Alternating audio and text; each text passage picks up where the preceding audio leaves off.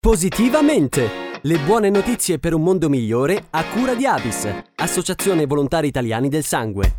Ancora ben ritrovati insieme con Positivamente.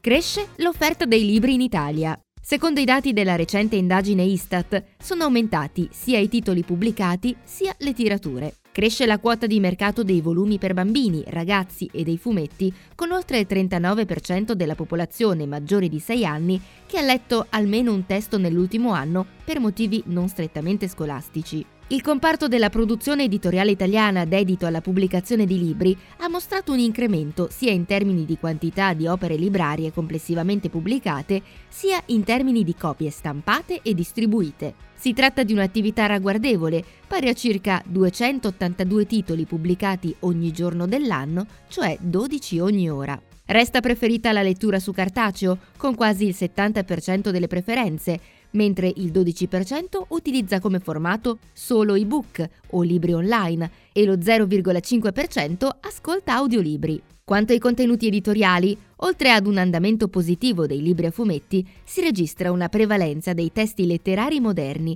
pari al 25%, che include, tra gli altri, romanzi, racconti, libri gialli e di avventura.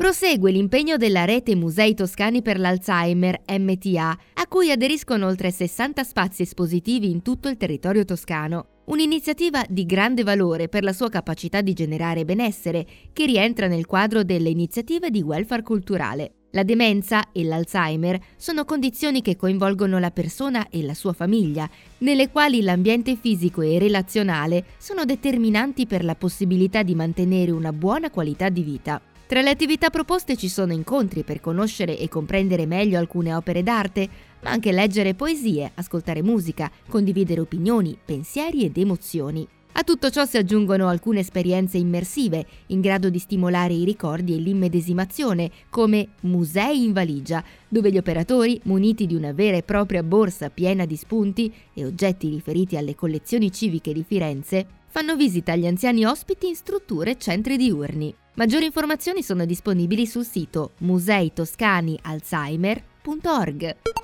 Il Dipartimento per le politiche giovanili ha pubblicato il bando per il servizio civile universale. È quindi aperta la selezione di oltre 52.200 operatori volontari per progetti da realizzarsi in Italia e all'estero. Tra questi segnaliamo i 536 posti a disposizione di Avis Nazionale per altrettanti giovani di età compresa tra i 18 e i 28 anni. Partecipare è semplicissimo. Entro e non oltre le 14 del prossimo 15 febbraio sarà possibile presentare la propria candidatura attraverso la piattaforma domandaonline.serviziocivile.it. È importante ricordare che non si possono inoltrare richieste di adesione a più progetti, quindi occorre scegliere quello che più rispecchia i propri interessi. Modalità, tempi e luoghi di selezione previsti saranno comunicati tempestivamente attraverso il sito avis.it e i nostri canali social.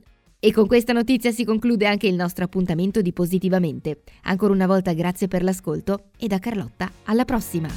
Positivamente! Le buone notizie per un mondo migliore a cura di Avis, Associazione Volontari Italiani del Sangue. Pensa alla bellezza dei piccoli gesti utili agli altri. Pensa alla gioia che si prova quando a compierli siamo in tanti. Pensa al coraggio di superare le proprie paure per prendere una scelta importante. E ora pensa a te, a noi e a quello che possiamo fare assieme. Perché la voglia di fare del bene entra in circolo. Mettiti in gioco e dona il sangue. Scopri come su avis.it.